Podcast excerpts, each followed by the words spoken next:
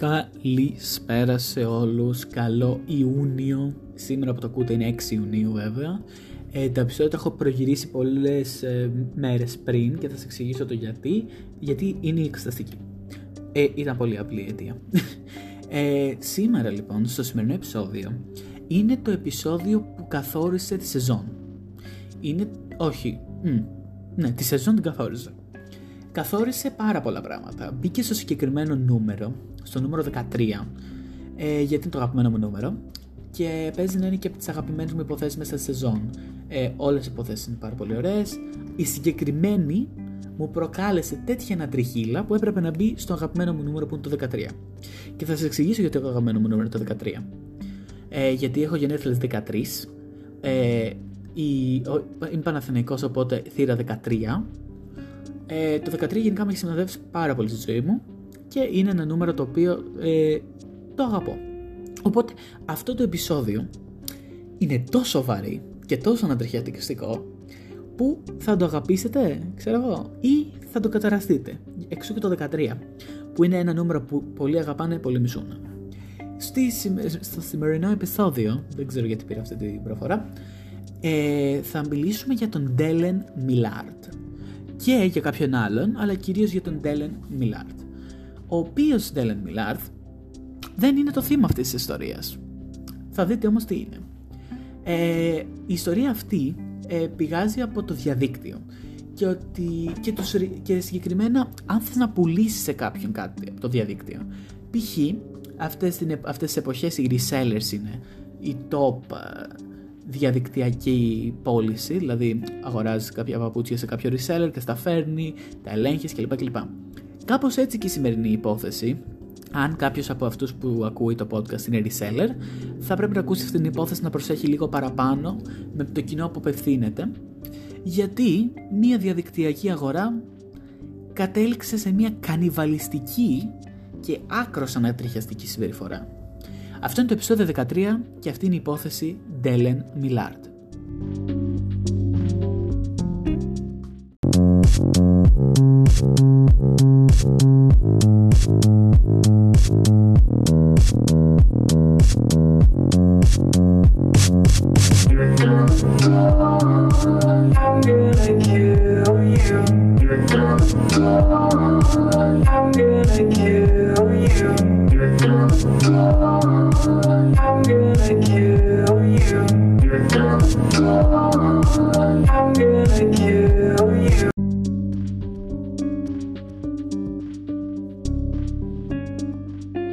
Στις 6 Μαΐου του 2013, ο Tim Boss να βάζει τη μικρή του κόρη για ύπνο και περίμενε λοιπόν ένα τυπά ο οποίος θα έκανε test drive το αμάξι του και τον περίμενε σε 7 το απόγευμα και είχε πάει 9 και ο τυπάς δεν είχε εμφανιστεί ακόμα. Όμως, επειδή αυτοί είχαν τηλεφωνήσει κατά τις 7.30 ότι θα έρθουν από το Τωρόντο, έρχονται σιγά σιγά, ε, ήξερε ότι θα έρθουν. Και επειδή νύχτωνε, πήρε και την γυναίκα του τηλέφωνο, ρε παιδί μου, σε φάση ότι ε, να πάει μαζί τους για το test drive, να τους αφήσει μόνος τους κλπ. Και η γυναίκα του ήταν σε φάση, φυσικά και θα πας μαζί τους. Θέλουμε πίσω το φορτηγό τρακ αγροτικό, δεν ξέρω τι ήταν, να έρθει πίσω, ρε παιδί μου. Ε, οπότε, οπότε δεν ξέρεις αν θα σηκωθούν και θα φύγουν. Οπότε έπρεπε να πάει μαζί τους, ρε παιδί μου. Και αυτό που αργούσαν ρε παιδί μου τόση ώρα, ε, όταν τους είδε, δεν ήρθαν με κάποιο όχημα, ήρθαν με τα πόδια. Και αυτό είναι περίεργο από μόνο του. Και κάποιος μπορεί να το κατανοήσει, ρε παιδί μου, ότι ήθελαν να αγοράσουν το αμάξι, το, το track τέλος πάντων, της κατά ήταν αυτό.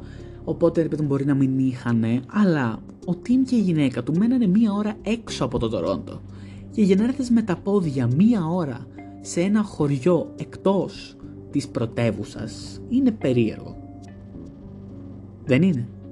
Και το προσπάθησα λίγο αυτό ρε παιδί μου γιατί το φορτηγό ρε παιδί μου τους κόστησε περισσότερα χρήματα για επισκευές παρά για να το συντηρήσουν οι ίδιοι οπότε όταν είδαν ότι ε, υπάρχουν άτομα πρόθυμα να το αγοράσουν θέλουν να πάρουν τα λεφτά. Και λέει ρε παιδί μου στη γυναίκα του ότι φεύγει και τέλος πάντων τα λέμε και λοιπά και πάει μαζί του ρε παιδί μου με το φορτηγό. Ε, η ώρα λοιπόν λίγο περνάει, περνάει μία ώρα και ο Τιμ δεν έχει γυρίσει πίσω και η Σαρλίν αρχίζει και να ανησυχεί, η γυναίκα του είναι αυτή, γιατί ένα test drive κάνανε, δεν, δεν μπορεί να αργήσει τόσο πολύ. Δηλαδή το ξέρω και από τον πατέρα μου όταν θέλει να πουλήσει αυτοκίνητο, test drive πάνω από μία ώρα δεν κάνεις. Ωραία. Ε, οπότε αυτό απαγορεύεται. Και, και εμένα θα μου φαίνονταν πολύ περίεργο. Και ήταν και αργά το βράδυ. Θυμηθείτε ότι είχε περάσει 9.30, ήταν κοντά στις 10 το βράδυ αυτό. Ακόμα και να βγαίνουν πάλι στον αυτοκινητόδρομο, πάλι δεν θα έκανα τόση ώρα. Παρ' όλα αυτά, η γυναίκα του ήξερε ότι είχε φορτίσει το κινητό του εκείνο το ίδιο απόγευμα, έτσι ώστε ρε παιδί μου να είναι φορτισμένο, ξέρω εγώ, και τον έπαιρνε τηλέφωνο. Όμως, κάθε τηλεφώνημα πήγαινε στον τηλεφωνητή. Εκεί ανησύχησε πάρα πολύ. Και το λέω συμβουλή προς όλους: αν έχετε κάποιο γνωστό σας και τον παίρνετε επανειλημμένα τηλέφωνο και πάει στον τηλεφωνητή, μ, κάτι βρωμάει. Οπότε σιγά σιγά η γυναίκα του Τιμ άρχισε και έπαιρνε τηλέφωνα γύρω-γύρω οικογένειες, έπαιρνε φίλους, αν είχαν δει τον Τιμ, αλλά τίποτα. Χαμπάρι, κανείς δεν τον είχε δει πουθενά. Το κακό λοιπόν αίσθημα της γυναίκας του, της Αρλίν, έχει ξεκινήσει να πάει στο Θεό. Και τηλεφωνεί στην αστυνομία και το πρωί της 7η Μαου 2013 Μία ομάδα αστυνομικών ξεκινάει και ψάχνει παντού για τον Τιμ και να δουν τι έχει συμβεί, ρε παιδί μου. Ξεκινώντας λοιπόν την έρευνα για τον Tim, η αστυνομία βλέπει ρε παιδί μου ότι ο Tim ήταν ένας καθώς πρέπει άνθρωπος. Πήγαινε στη δουλειά το πρωί, γύριζε πίσω στη γυναίκα του και το παιδί του, είχαν χτίσει το σπιτάκι του στο χωριό. Ε, ήταν πολύ καλός άνθρωπος στην κοινωνία, πήγαινε στην εκκλησία, πολύ σημαντικό, μην το ξεχνάμε, γιατί αυτό κάνει το σωστό άνθρωπο. Γενικά ήταν ένας καθώς πρέπει άνθρωπος, δεν, δεν υπήρχε κάποιο θέμα με, με τον Tim, τον Μπόσνα. Όπω έχουμε δει σε άλλες υποθέσεις που λένε ρε παιδί μου, όταν κάποιος εξαφανίζεται πρέπει να περιμένεις 24 ώρες, 48 ώρες ή 72 ώρες. Στην περίπτωση του Team, εδώ λειτουργήσε προς το όφελός του και με τη μία ξεκίνησε η αστυνομία να ψάχνει. Κάτι το οποίο μου κάνει ότι δεν είναι νόμος αυτό ότι πρέπει να περιμένεις 48 ώρες. Απλά κουταμάρια της αστυνομίας που και στην Ελλάδα αυτό συμβαίνει. Να πούμε αλήθεια, γιατί το έψαξα και το είχα πορεία. Πολλές φορές συμβαίνει, άλλες φορές δεν συμβαίνει. Είναι ανάλογα λογικά το αστυνομικό. Το νούμερο ένα πράγμα που έψαχναν αστυνομικοί είναι αυτό το black ε, track του team, το οποίο ήταν πολύ συγκεκριμένο και θα μπορούσαν και να το εντοπίσουν και σχετικά εύκολα. Γιατί είναι πάρα πολύ μεγάλο, ε, φαίνεται γυαλίζει αυτό το πράγμα. Ε, οπότε είναι ογκώδε. Δεν, δεν χάνεται κάπου αυτό το πράγμα. Το εντοπίζεις πολύ γρήγορα. Και όντως κάποιος είχε δει το συγκεκριμένο φορτηγό. Το είχε δει στο Brandford, το οποίο είναι 20 λεπτά απόσταση με το αυτοκίνητο από την αρχικό χωριό του Team και το είδες στις 10 και 10 το βράδυ. Που σημαίνει ότι από τις 9.30 ώρα που φύγανε για το test drive για να φτάσουν 20 λεπτά στο Brantford, κάτι δεν ταιριάζει λίγο στα μαθηματικά, αν το καταλαβαίνετε. Και τι άλλο βρίσκουν στο Brentford, βρήκαν το κινητό του, δεν, του team, δεν βρήκαν φυσικά το team και από ό,τι φαίνεται, ρε παιδί μου, αυτή η υπόθεση ξεκινάει πάρα πολύ γρήγορα. Έχουν βρει ήδη που ήταν το αμάξι, πότε ήταν το αμάξι, βρήκαμε και το κινητό του. Ε, εντάξει, πόσο, πόσο άλλο μπορεί να καθυστερήσει αυτή η υπόθεση, ξέρω εγώ. Και επειδή βρήκαν το τηλέφωνο, κατάλαβαν ότι ο Τιμ δεν εξαφανίστηκε με τη θέλησή του. Στην αρχή του επεισοδίου είπα για τους resellers ότι πρέπει να προσέχουν. Τώρα και για αυτούς που θέλουν να πουλήσουν το αυτοκίνητό τους πρέπει να προσέχετε πάρα πάρα πολύ, καθώς η υπόθεση αυτή έτσι εξελίσσεται. Και με το που ψάχνουν, ρε παιδί μου, ψάχνουν το κινητό του και ξέρανε ότι αυτοί που ήταν για το αυτοκίνητο είχαν ήδη κανονίσει, ρε παιδί μου, τον είχαν πάρει τηλέφωνο. Οπότε το τηλέφωνο αυτό το είχαν και το ψάξαν το τηλέφωνο αυτό η αστυνομία. Το τηλέφωνο αυτό άνοιγε στον Lucas Bait. Και λοιπόν ψάχνουν αυτό το τηλεφωνάκι που είναι που είναι, δεν τους οδηγούσε πουθενά. Μέχρι που βρήκανε μία πολύ, ε, ε, μία, μία, ε, να πω, ένα σημείο το οποίο δεν θα το σκεφτόσασταν. Ένα λύκειο που πήγανε ρε παιδί μου στο Λύκειο και ρώτησαν και δεν ήξεραν κανέναν Λούκας Μπέιτ. Το τηλέφωνο όμως άνοιγε σε αυτό το Λύκειο για κάποιο λόγο. Και αν δεν το είχατε καταλάβει μέχρι τώρα, το τηλέφωνο ήταν ένα burner phone, δηλαδή αυτό το τηλέφωνο που έχεις μία και δεν το ξαναχρησιμοποιεί ποτέ κανείς. Το κάνουν πολλοί εγκληματίες.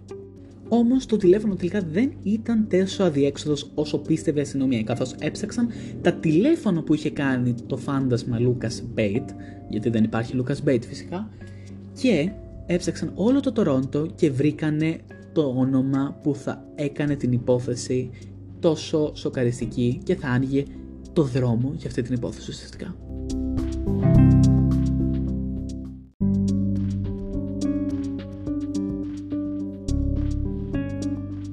Το όνομα το οποίο θα ξεκλείδωνε αυτή την υπόθεση για πάντα είναι ο Igor, ο οποίος είναι φίλος μας από ό,τι καταλάβαμε και ο οποίος πουλάγε και το ίδιος στο αυτοκίνητό του. Το αυτοκίνητο λέγεται, είναι ένα μαύρο φορτηγάκι, δεν θυμάμαι τώρα πώς λέγεται συγκεκριμένα, αλλά ένα μαύρο φορτηγάκι, είναι ακριβώς ε, παρόμοιο με του Team.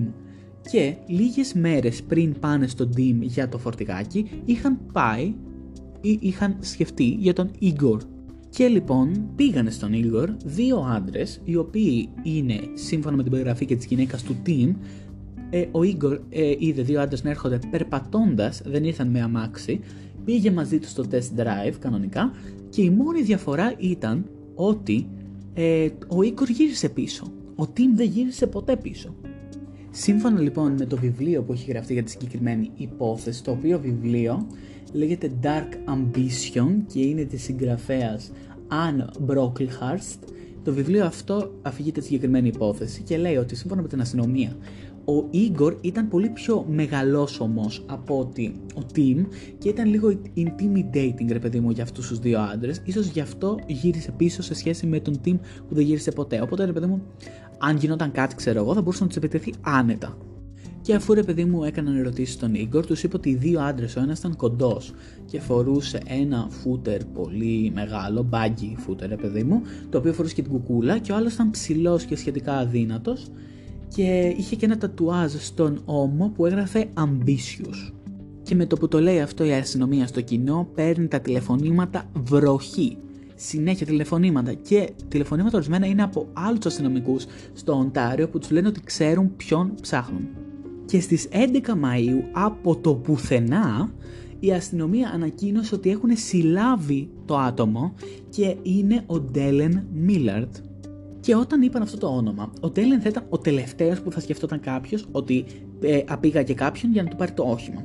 Και επειδή βλέπω τώρα φωτογραφίες του Ντέλεν Μίλαρτ live, ο Ντέλεν μου θυμίζει απλά ένα κάγκουρα Αμερικάνο, το μαλάκι κλασικό, που πολύ normal τυπάς. Δεν μου, δεν μου κα, κανένα στοιχείο ότι θα μπορούσε να είναι απαγωγέας ανθρώπου για να του πάρει το αμάξι. Είναι πάρα πολύ normal. Πατήστε στο διαδίκτυο Dellen Millard και θα σας βγάλει έναν απλό τυπά, ο οποίος μπορεί να είναι οποιοδήποτε. Μπορεί να εμένα μου κάνει για Γιώργος προσωπικά, ο Dellen. Αλλά δεν ξέρω. Τι να πω. Μου φαίνεται πάρα πολύ normal τυπάς.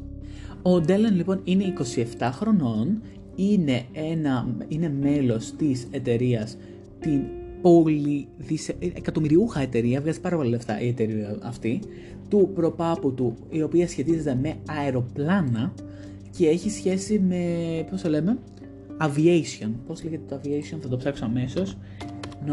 Δεν θυμάμαι πώς λέγεται ρε παιδί μου, στα ελληνικά πώς μεταφράζεται. Αεροπορία. Εταιρεία αεροπορίας. Το βρήκα. Αυτό σκεφτόμουν, δεν μου έρχονταν η λέξη ε, η οποία είναι κληρονομημένη ρε παιδί μου από τον προπάπου του αυτή. Και το πήρε ο πατέρας με την εταιρεία και τώρα την έχει ρε παιδί μου ο Ντέλεν. Ο Ντέλεν, 14 χρονών, ήταν ο πρώτος Καναδέζος ο οποίος οδήγησε ελικόπτερο και αεροπλάνο την ίδια μέρα. Δεν ξέρω αν είναι κάποιο ρεκόρ αυτό, αλλά εντυπωσιακότατο θα το έλεγα. Όμως η ζωή του Ντέλεν δεν ήταν ρόδινη. Ο πατέρας του είχε πεθάνει πριν μερικούς μήνες ξαφνικά και δεν το περίμενε ρε παιδί μου κανείς. Οι γονείς του είχαν χωρίσει όταν ήταν πάρα πολύ μικρός. Και λοιπόν ο Ντέλεν παρόλο τις δυσκολίες στη ζωή του όταν μεγάλωσε έγινε party boy, έγινε ο hookup king μπορούμε να πούμε, ήταν αυτός ρε παιδί μου ο γήπας, ο οποίος πήγαινε με πάρα πολλές κοπέλες, ήταν τέτοιου στυλ. Και αν δείτε και φωτογραφία, τέτοιο μου θύμισε πραγματικά. Είναι πολύ χαρακτηριστική φωτογραφία τέτοιο. Ε, fuckboy, ο Ντέλεν. Ε, όχι να πούμε κάτι περισσότερο γιατί στη συνέχεια της ιστορίας δεν θα σας αρέσει για τον Ντέλεν. Και ο Ντέλεν δεν ήταν φτωχαδάκι. Είχε οικόπεδα. Είχε πολλά πολυτελή αυτοκίνητα που τα πλήρωνε μετρητά. Ούτε καν άτοκες δόσεις. Ε, και το ποσό που άξιζε παιδί μου ο Ντέλεν, ε, net worth που λέμε, ήταν 10 με 20 εκατομμύρια. Σε καμία περίπτωση φτωχός. Οπότε τι στο διάλογο ήθελε να κλέψει βανα, ε, το, το φορτηγάκι του παιδιού, του team γιατί να κλέψει κάποιος εκατομμυριούχος ένα φορτηγό; Και την ίδια πορεία έχει και πορεία. Και η αστυνομία είχε την ίδια πορεία. Για ποιο λόγο ένας εκατομμυριούχος να πάει να κλέψει το φορτηγό ενός ανθρωπάκου ο οποίος ήταν με την οικογένειά του; Την μέρα που βάλαν τον Ντέλεν στο τμήμα να μιλήσει, ήταν σκηνή από ταινία όλο αυτό που συνέβαινε. Η αστυνομία είχε περικυκλώσει το αμάξι του με όπλα και τον είχαν βάλει να πέσει κάτω στα πατώματα για να τον συλλάβουν. Ε, μιλάμε, ε, έχετε δει ταινίες δράσης, κάπως έτσι. Στην μπροστινή τσέπη του είχε 350 ευρώ, 350 δολάρια συγγνώμη, μετρητά και τρία μαύρα γάντια λάτεξ. Τα 350 ευρώ θα τα ήθελα, 350 δολάρια θα τα ήθελα εγώ, αν δεν είχε θέμα ο Ντέλεν. Όταν ψάξαν λοιπόν το αυτοκίνητό του περισσότερο, είδαν ότι στην αλυσίδα με τα κλειδιά του είχε το κλειδί για το αυτοκίνητο του Tim. Και η αστυνομία μπορεί να είχε τον Ντέλεν ε, στο κρατητήριο, δεν είχαν πουθενά το Tim. Δεν τον είχαν βρει τον Tim. Και μπορεί, πέρασαν πέντε, έχω πέρασει πέντε μέρες από το test drive. Οπότε κάτι δεν πάει πολύ καλά. Κατά τη διάρκεια όλων αυτών, παιδί μου, το κοινό βοήθησε πάρα πολύ. Έδωσαν 700 άτομα τη βοήθειά του για την εξαφάνιση του team και ένα από αυτά τα 700 στοιχεία ε, τον οδήγησε στο σπίτι της μητέρας του team. Όχι του team λάθος, έκανα του Ντέλεν. Και με το που φτάνουν λοιπόν στο σπίτι της μάνας του, βλέπουν ένα τρέιλερ, ε, όχι τρέιλερ ταινίας, το τρέιλερ, το μετακινούμενο, το αυτοκίνητο, το οποίο μέσα είχε το αυτοκίνητο του, του, του team, το Dodge, το μαύρο, το φορτηγάκι. Το συγκεκριμένο είχε. Μια μεγάλη ηρωνία είναι ότι το βρήκαν στις 12 Μαΐου του 2013 που ήταν η ημέρα της μητέρας και, είχαν, και το βρήκανε στην ιδιοκτησία της μητέρας του Ντέλεν. Άβολο. Μέσα λοιπόν στο αυτοκίνητο του Team βλέπουν ε, πώς το λέμε, σφαίρες, βλέπουν ε, σκόνη από, το, από τη σφαίρα, βλέπουν αποτυπώματα του Ντέλεν και αίμα και δείχνει λοιπόν ότι ταλαιπωρήθηκε πολύ ο Τιμ. Και φυσικά αυτά τα είχε καθαρίσει κάποιος. Όμως όλα δείχνουν τέλεια που είναι ο Τιμ. Δεν έχουμε βρει ακόμα τον Τιμ. Κάτι που είναι πάρα πολύ σημαντικό. Και επειδή δεν τους αρκούσε ρε παιδί μου όλο αυτό, έψαξαν και αυτά που είχε ο Ντέλεν δικά του τα κτήματα, τα χωράφια και είχε ένα σπίτι, δύο κόντος που είναι πιο ημισπίτια θα τα λέγαμε και μία τύπου φάρμα και η αστυνομία από όλα αυτά αποφάσισε να πάει στη φάρμα. Και εκεί λοιπόν στη φάρμα βρήκαν ένα άτομο το οποίο λεγόταν Chaz Main. Ο Τσέζ λοιπόν δεν είχε καμία σχέση με τον Ντέλεν, δεν τον ήξερε καν, δεν τον είχε δει ποτέ, απλά με τη γουρούνα του έκανε βόλτες γύρω γύρω εκεί στη φάρμα. Τον βόλευε από ό,τι φαίνεται. Όμως αποδείχθηκε πάρα πολύ σημαντικό στοιχείο για την υπόθεση αυτή, γιατί είπε ότι συνέβαιναν κάτι περίεργα πράγματα σε εκείνο το οικόπεδο. Όχι απαραίτητα τρομακτικά, απλά πολύ περίεργα όπως ένας εξκαφέας ο οποίος ήταν στη μέση ενός βάλτου. Δεν, δεν μπορώ να καταλάβω, δεν βγάζει κάθε, κανένα νόημα για ποιο λόγο να είναι εκεί ένας εξκαφέας. Μην με ρωτήσετε, δεν ξέρω ούτε εγώ. Και ένα redneck, redneck smoker στο δάσος. Το redneck smoker είναι τύπου barbecue. Συσκευή για barbecue, να φτιάχνεις ρε παιδί μου έτσι, κάπως έτσι. Αλλά ε, για κάπνισμα, όχι για να ψήσεις, να καπνίζεις κρέατα είναι αυτό. Και η αστυνομία λέει ρε παιδί μου στον Τσέζ, γιατί δεν μας δείχνεις αυτό που μας λες; Και ο Τσέζ φυσικά τους πάει ρε παιδί μου και ήταν αυτό που είχε περιγράψει ακριβώς. Ένα τεράστιο, πάρα πολύ μεγάλο ε, barbecue, το οποίο δεν ήταν barbecue τελικά όμως.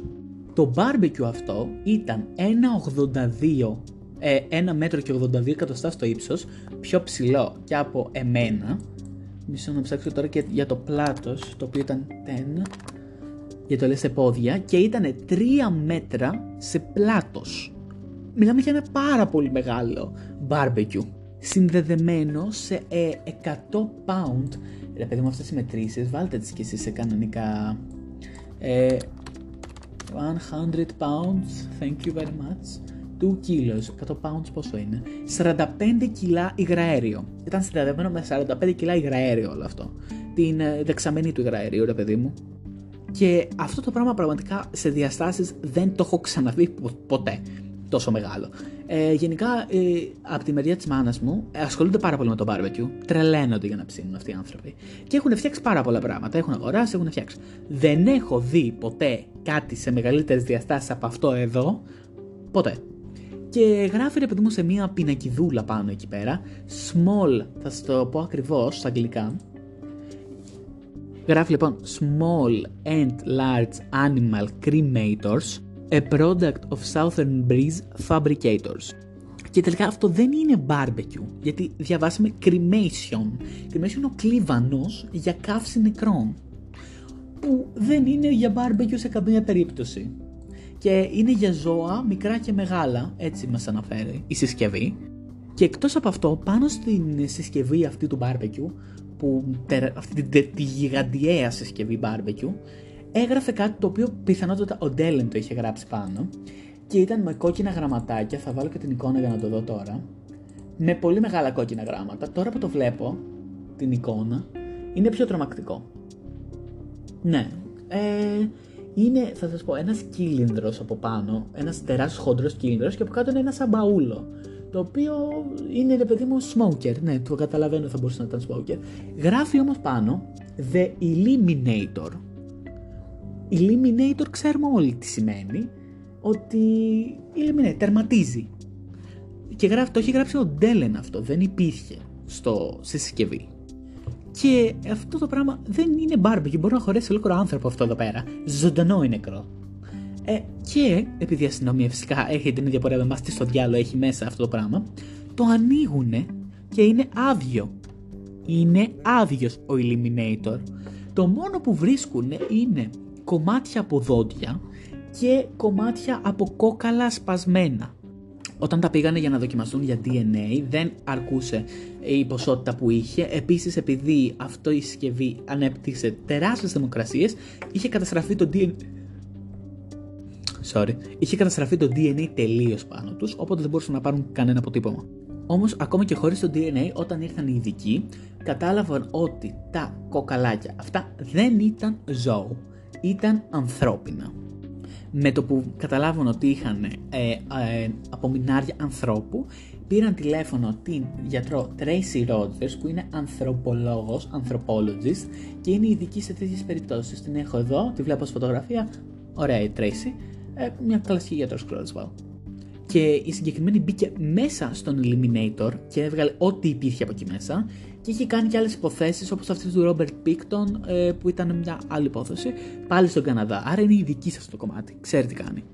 Αυτά που έβγαλε μέσα από τον Eliminator η, η γιατρός ήταν συνολικά 500 γραμμάρια και η αστυνομία ε, υποθέτει και λογικά αυτό ήταν ότι ήταν τα τελευταία ε, κομμάτια του Team Bosna που ήταν το θύμα του Eliminator και η αστυνομία ήταν σίγουρη ότι ο Τιμ δολοφονήθηκε και μπήκε μέσα σε αυτό το κλίβανο και κάηκε ζωντανός. Έγινε ο ίδιος barbecue. Το πιστεύετε αυτό; Αυτό το πράγμα ε, ακούγεται τόσο απάνθρωπο και κανιβαλιστικό το να, να κέσει έναν άνθρωπο μέσα σε... Και ήταν 100% σίγουροι ότι έφταιγε ο Ντέλεν Μίλαρτ.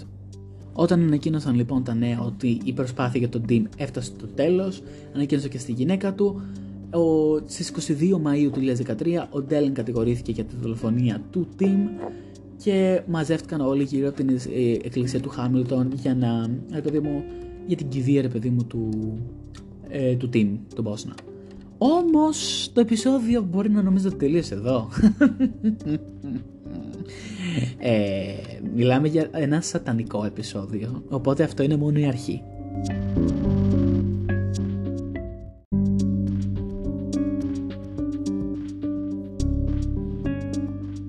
Εκεί λοιπόν στην εκκλησία όλοι άρχισαν να αναρωτιούνται πώς γίνεται ένας άνθρωπος να δολοφονήθηκε από δύο άτομα τα οποία δεν ήξερε από το πουθενά όλο αυτό.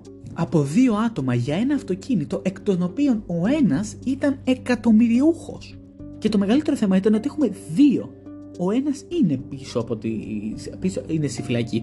Ο άλλος ποιος είναι, πού είναι; Αυτή η ερώτηση κάπως απαντήθηκε στην ίδια ακριβώς μέρα, στις 22 Μαου, η αστυνομία ανακοίνωσε ότι βρήκε και το δεύτερο άτομο υπεύθυνο για αυτό. Και αυτός ήταν ο 25χρονο Μαρκ Σμιτς, ο οποίος κατηγορήθηκε εννοείται όπως και ο Ντέλεν για τη δολοφονία του Τιμ Μπόσνα. Όπως καταλάβατε. Ο Μαρκ ήταν το ακριβώς αντίθετο του Ντέλεν και ο Ντέλεν φυσικά ήταν φίλος με τον Μαρκ που, που έλεγε τον Ντέλεν Ντέλεν the Felon. Felon είναι ο κρατουμένο φυλακής, αυτός που πρέπει να δραπετεύει λίγο από τη φυλακή, κατάλαβες. Ο Μάρκ λοιπόν ήταν ένας άνθρωπος ο οποίος εγκατέλειψε το Λύκειο και έβγαλε λεφτά από ναρκωτικά. Ο ίδιος πουλάγε. Η σχέση τους ήταν κάπως εκμεταλλευτική, θα έλεγε κανείς. Γιατί ο, ο Μάρκ εκμεταλλευόταν αυτά που είχε ο Ντέλεν ως λεφτάς και είχε πράγματα τα οποία ούτε ο ίδιο απίστευε ότι θα μπορούσε να μπορεί να έχει ποτέ. Όπως κά, κάποια πράγματα λοιπόν από τα αμάξια, τα σπίτια, όλα αυτά. Αυτό που ανακάλυψε λοιπόν η αστυνομία είναι ότι οι δυο τους τα τελευταία χρόνια, χρόνια έκλεβαν αμάξια και ε, τα παίρνανε κατά τύχη. Δεν, δεν στόχευαν άτομα να τους κλέψουν τα αμάξια. Κατά τύχη απλά έκλεβαν αμάξια όποια έβρισκαν. Και ορισμένες φορές όχι για να το χρησιμοποιήσουν ή να το ξαναπουλήσουν, απλά για να το καταστρέψουν. Ήταν απλά για το, για το, για το λέγειν, για το να λέμε ότι είναι θρύλοι. Ότι κλέψαν όλα αυτά και όλοι και κανείς δεν τους κατάλαβε. Αυτό θέλανε ουσιαστικά. Και μία ερώτηση αστυνομία, ρε παιδί μου, είναι αν η δολοφονία του Τιμ ήταν ρε παιδί μου ένα κατά λάθος ατύχημα πάνω που θα κλέβαν το αυτοκίνητο ή ήταν η επιτυχία όλων των περασμένων θρύλων σε κάτι μεγαλύτερο που ήταν αυτό. Και εκεί λοιπόν που συλλαμβάνουν τον αγαπημένο Μάρκ, ε, παίρνουν ένα στοιχείο από κάποιος του πήρε τηλέφωνο και το φυσικά, το οποίο θα άλλαζε πάλι και αυτή την υπόθεση και θα την ε, άλλαζε προς το χειρότερο. Για μια υπόθεση του παρελθόντος η οποία ήταν πιο σοκαριστική από ό,τι πίστευα. Μία μέρα λοιπόν η αστυνομία δέχεται ένα τηλεφώνημα από κάτι ανήσυχους γονείς της Lauren Babcock που έλειπε ε, και είχε εξαφανιστεί εδώ και ένα χρόνο και στην επιφάνεια θα μπορούσε να πει κάποιος να πει ρε παιδί μου ότι okay, πάρα πολλά άτομα εξαφανίζονται που κολλάνε αυτοί οι δύο σε αυτή την περίπτωση. Αυτό που του συνέδεε κάπως ήταν ότι ο πρώην της Lauren Babcock, ο Scott, Τη μέρα που εξαφανίστηκε η Λόρεν, βρήκε το τηλέφωνό της και είδε ότι τα τελευταία 8 τηλεφωνήματα ήταν στον ποιον άλλον από τον Ντέλεν. Τα 8 τελευταία της τηλεφωνήματα ήταν στον Ντέλεν. Που τα είχαν περίπου ορισμένους εβδομάδες κοντά στο μήνα και εκείνη την περίοδο ήταν απλά friends with benefits όπως περιγράφουν οι δημοσιογράφοι. Όταν οι αστυνομικοί δείχνουν μια πιο προσεκτική ματιά στην υπόθεση της Lauren Babcock, το καλοκαίρι του 2012 η Lauren είχε χτυπήσει ε, πώς να το πούμε, είχε πέσει η ζωή της. Είχε φτάσει στο rock bottom, κάπως. Ήταν 23 χρονών, ήταν απόφοιτος ενός πανεπιστημίου από μια μεσαία οικογένεια, μεσαιοκλασάτρια, παιδί μου καταλάβατε, και ε, τελικά δεν λειτουργούσε ως, ε, πώς να το πω, κόσμια, πόρνη, ε, και αμοιβόταν, παιδί μου, και χρησιμοποιούσε κάθε μέρα ναρκωτικά.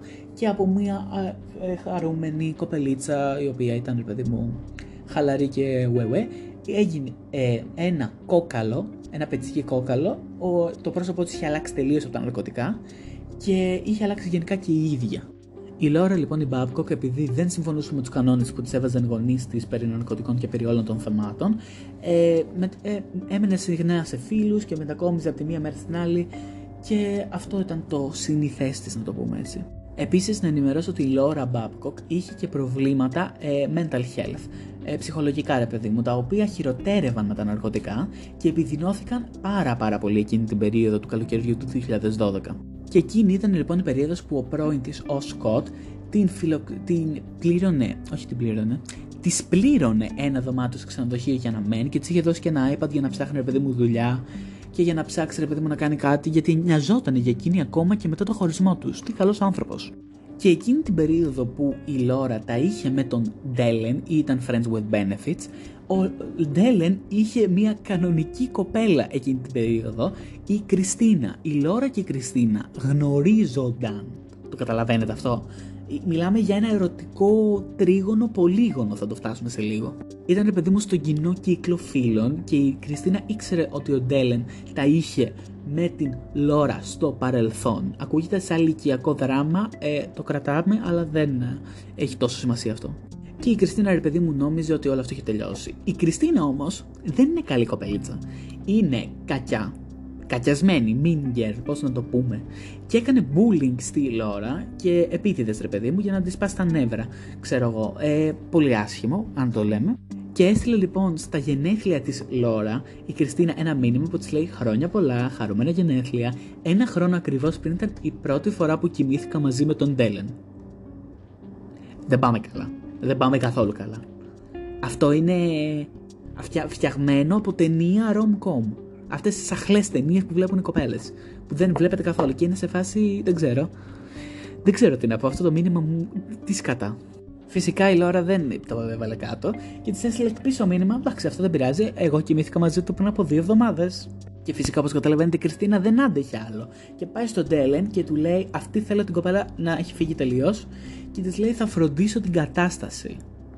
Σω η Κριστίνα έδινε μια άλλη νότα στο θέλω να φύγει αυτή η κοπέλα τελείως από αυτή τη νότα που σκεφτόταν ο Ντέλεν εκείνη την περίοδο. Η τελευταία φορά που κάποιος είδε την Λόρα ζωντανή ήταν 26 Ιουνίου 2012. Η Λόρα δεν ήταν η πρώτη φορά που είχε δηλωθεί σαν εξαφανισμένη από την αστυνομία.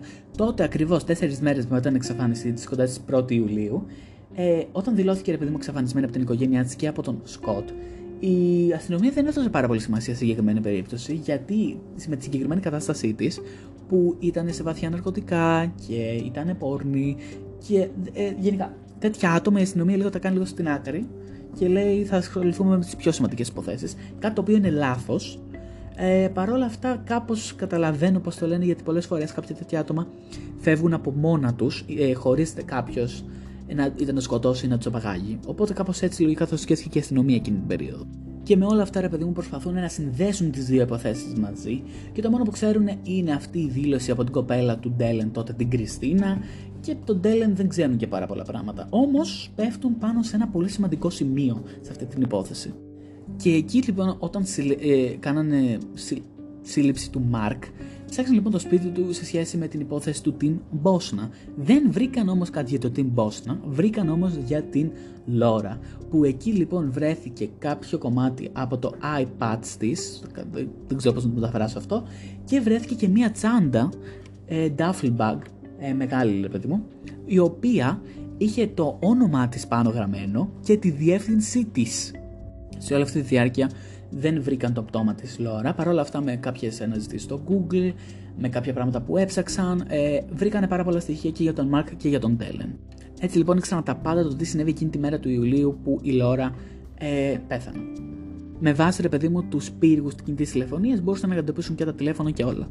Το βράδυ λοιπόν της 3η Ιουλίου 2012 η ε, Λόρα ήταν μαζί με τον Ντέλεν και κοιμήθηκαν σπίτι του, ρε παιδί μου.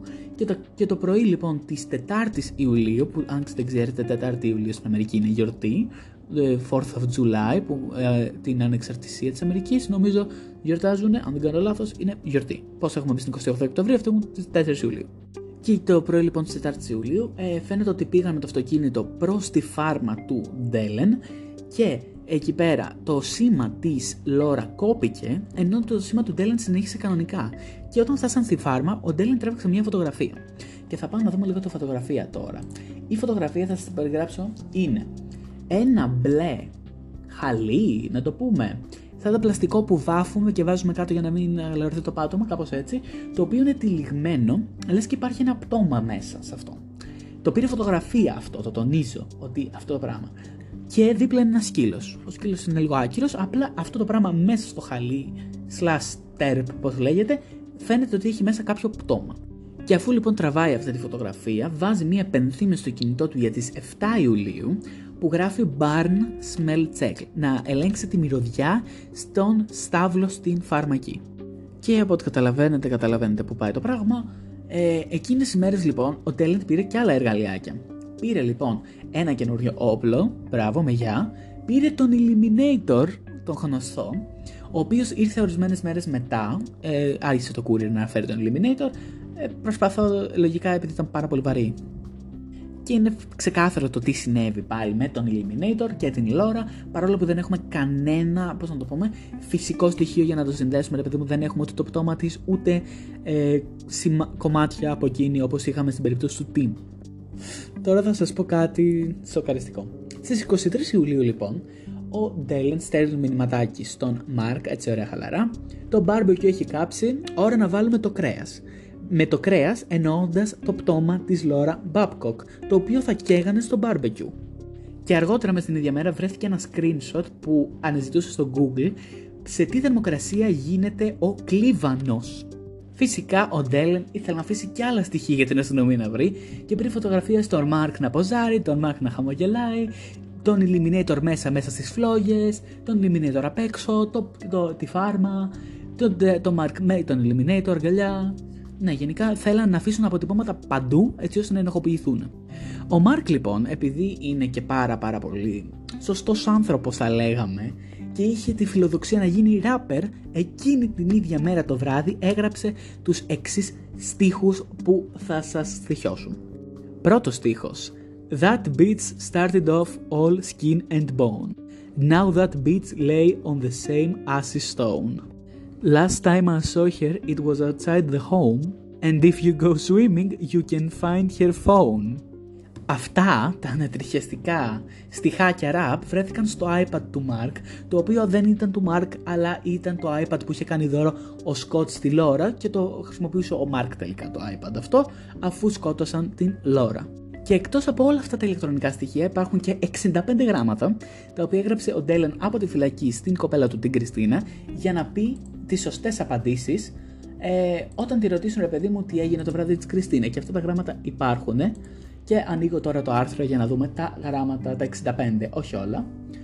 Και λέει Ontario Super Court, Superior Court of Justice μέσα από τη φυλακή και έχει λέει Her Majesty the Queen and Deland Millard. Τέλεια. Τρεις πρώτες σελίδες είναι άσπρες. Α, φορτώνει, συγγνώμη. Ε, ξεκινάμε. A letter to an Arabian princess, July 25. Αυτό έχει γράψει ο Dylan. I have a new prized possession. It's a little scrap of paper with a muddy paw print on it. It's fabulous. Thank you. You really do know me better than anyone else. It's the perfect gift in this place. Ε, έχει γράψει πάρα πολλές σελίδες λοιπόν γράμματα τα οποία πήγανε στην Κριστίνα και γράφει και ιστερόγραφο P.S. I love you, I miss you, you, you love... Τι? You lost your conversational... Δεν καταλαβαίνω τι γράφει. Ε, έχεις κάποια περίεργα πράγματα. Και μετά ξαναγράφεις 8, 8 Αυγούστου. Μετά ξαναγράφει... Βασικά, μέρα με, ε, κάθε 5 μέρες γράφει, κάπως έτσι το βλέπω. Κάνει και σχεδιάκια, XOXO. Έχει βάλει και φυλάκι δεν ξέρω πώς το έχει κάνει αυτό πάνω στο χαρτί. Έχει γράψει όλα τα αυτοκίνητα που έχει, γρα... που έχει κλέψει και ποιο τη αρέσει και περισσότερο και γιατί. Ε, μετά έχει ξαναγράψει μετά στις 15 Αυγούστου. Γενικά έχει γράψει πάρα πολλά γράμματα. Σε Σεπτέμβριο και συνέχιζε, συνέχιζε, συνέχιζε. Τα γράμματα στην Κριστίνα πήγαιναν ε, τέτοιο, λες και δεν υπήρχε ποτέ τέλος. Αν θέλετε μπορείτε να το διαβάσετε, υπάρχουν στο Ιντερνετ. Και υπάρχει και κάτι χαρακτηριστικό το οποίο φαίνεται σαν δάχτυλα να ζωγραφίζει. Αλλά δεν είναι δάχτυλα, δεν ξέρω τι κατά είναι.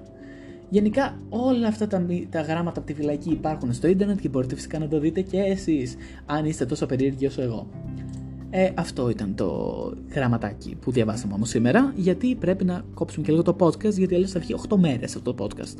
Με λίγα λόγια, αυτό που της είπε να πει ήταν ότι εκείνη χρησιμοποιούσε με το Μάρκ ναρκωτικά και έπαθε overdose από τα ναρκωτικά και αυτό πέθανε. Αυτή ήταν η αιτία που της έγραψε στο γράμμα να πει αν τη ρωτούσαν, ρε παιδί μου, για την Λόρα. Όμως, της ζήτησε να καταστρέψει λοιπόν τα γράμματα για να την προστατέψει και η Κριστίνα δεν το έκανε, τα κράτησε αυτά τα γράμματα. Όμως νομίζετε παιδάκι ότι η υπόθεση τελείωσε εδώ; Έχουμε και το τελευταίο κομμάτι το οποίο θα σας σοκάρει ακόμα περισσότερο. Γιατί οι άνθρωποι αυτοί είναι κτίνοι. Δεν είναι άνθρωποι. Είναι τέρατα. Οπότε έχουν κάνει και άλλα πράγματα. Και η αστυνομία έχει κοιτάξει λίγο το παρελθόν του αγαπημένου μας Ντέλεν και είδε κάτι το οποίο δεν περίμενε να δει.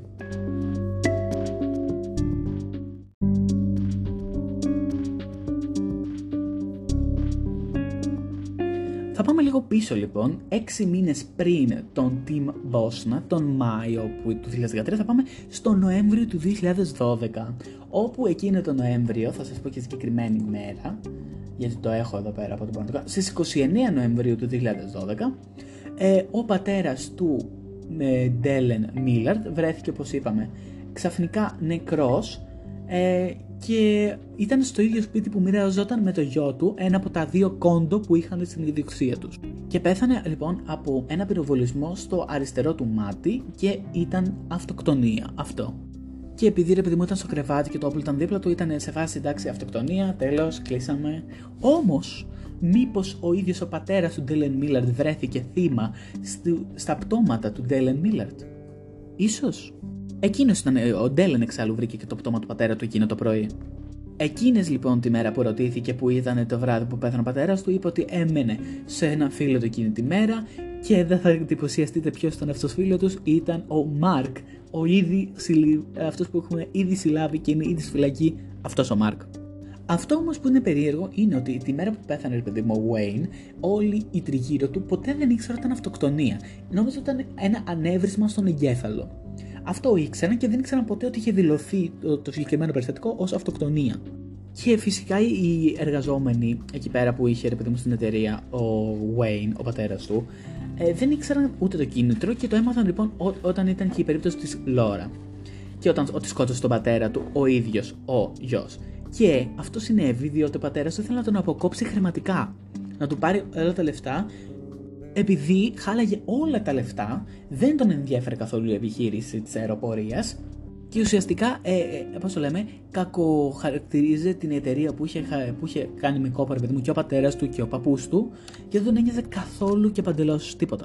Και επειδή λοιπόν όλοι είπαν ψέματα για το πώς πέθανε και δεν αποκαλύπτηκε ποτέ η αλήθεια για τον πατέρα του, ε, δεν συνδέθηκαν αυτές οι δύο ε, σκέψεις μαζί σε μία.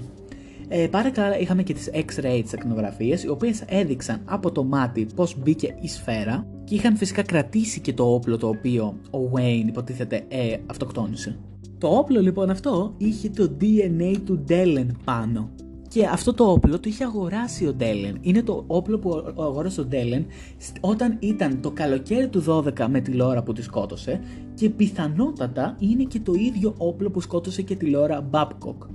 Και λοιπόν ο ιατροδικαστής, ο οποίος είχε κρίνει το θάνατο του Wayne ως αυτοκτονία, είπε ότι ήταν η πρώτη φορά που είχε δει κάποιον αυτοκτονεί με αυτόν τον τρόπο, που δηλαδή να σκοτώνεται με σφαίρα στο μάτι. Κάτι το οποίο σχετικά, αν το σκεφτείτε, είναι αδύνατο να το κάνει κάποιος μόνος του.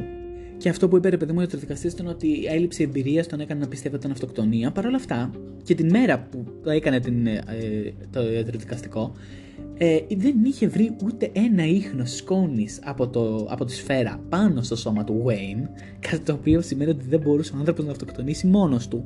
Τότε λοιπόν εκείνο το Νοέμβριο που πέθανε ο πατέρας, ε, ο Ντέλεν είπε ρε παιδί μου στην αστυνομία ότι ο πατέρας του έπαιρνε πάρα πολύ τελευταία, η δουλειά πήγαινε χάλια, η ζωή του ήταν πάρα πολύ μίζος, είχε πέσει ψηλό στην κατάθλιψη, κάπως έτσι το είχε εκφράσει. Και κάποια από αυτά όντως ήσυχαν, δηλαδή είχε πρόβλημα με το αλκοόλ, αλλά ήταν σε μια καλή κατάσταση γιατί ήταν σε μια καινούρια σχέση, όλα πήγαιναν τέλεια, η επιχείρηση δεν είχε τόσα θέματα όσο παρατή, όσα έλεγε ρε παιδί μου ο Ντέλεν. Και είχε φτιάξει και μια υποεταιρεία spin-off, ρε παιδί μου, πάνω στην αεροπορική για τους γιους του και θα άνοιγε πάρα πολύ σύντομα για τα υπόλοιπα παιδιά, ρε παιδί μου, να έχουν και αυτή μια δουλειά έξτρα. Και εκείνη τη μέρα, λέει παιδί μου, που βρήκαν τον πατέρα του νεκρό, ο Ντέλεν ήταν σχετικά ψύχρεμος, ήταν λίγο αδιάφορος, αλλά όχι τόσο ψύχρεμος και ανέστητος όσο ρε παιδί μου να κινήσει υποψίες ότι εκείνος μπορεί να το έχει κάνει. Οπότε δεν τον κατάλαβαν πολύ εύκολο. Στην τελική λοιπόν και ο Ντέλεν και ο Μαρ κατηγορήθηκαν σε δύο ξεχωριστές δίκες για τον φόνο του Τιμ Μπόσνα και της Λόρα Μπάπκοκ και γι' αυτό θα, ε, θα υπηρετήσουν δύο life sentences στη φυλακή, ε, πίσω, η μία πίσω από την άλλη, που δεν θα μπορούν να βγουν έξω από τη φυλακή με, παρόλ, με επίβλεψη και αυτό θα διαρκήσει 50 χρόνια. Και για το φόνο του πατέρα του Ντέλεν πήρε και άλλα 25 χρόνια φυλάκισης, κάνοντας τα 75 και όντας 27 τότε, ε, θα μπορέσει να βγει στα 102 από τη φυλακή. Μέσα λοιπόν σε όλα αυτά υπάρχει και κάτι ανεξήγητο και η Λόρα και ο, ο πατέρας ήταν συγγενικά πρόσωπα και του Ντέλεν και του Μάρκ. Τον γνώριζαν. Ο Τιμ ήταν ένας άκυρος. Γιατί τον σκότωσαν ένα, ποιο ήταν το κίνητρο, Δύο, ποιος τον σκότωσε από τους δύο, αφού καταδικάστηκαν και οι δύο. Ένας από τους δύο τράβηξε τη σκανδάλη του όπλου, δεν μπορούσε και οι δύο.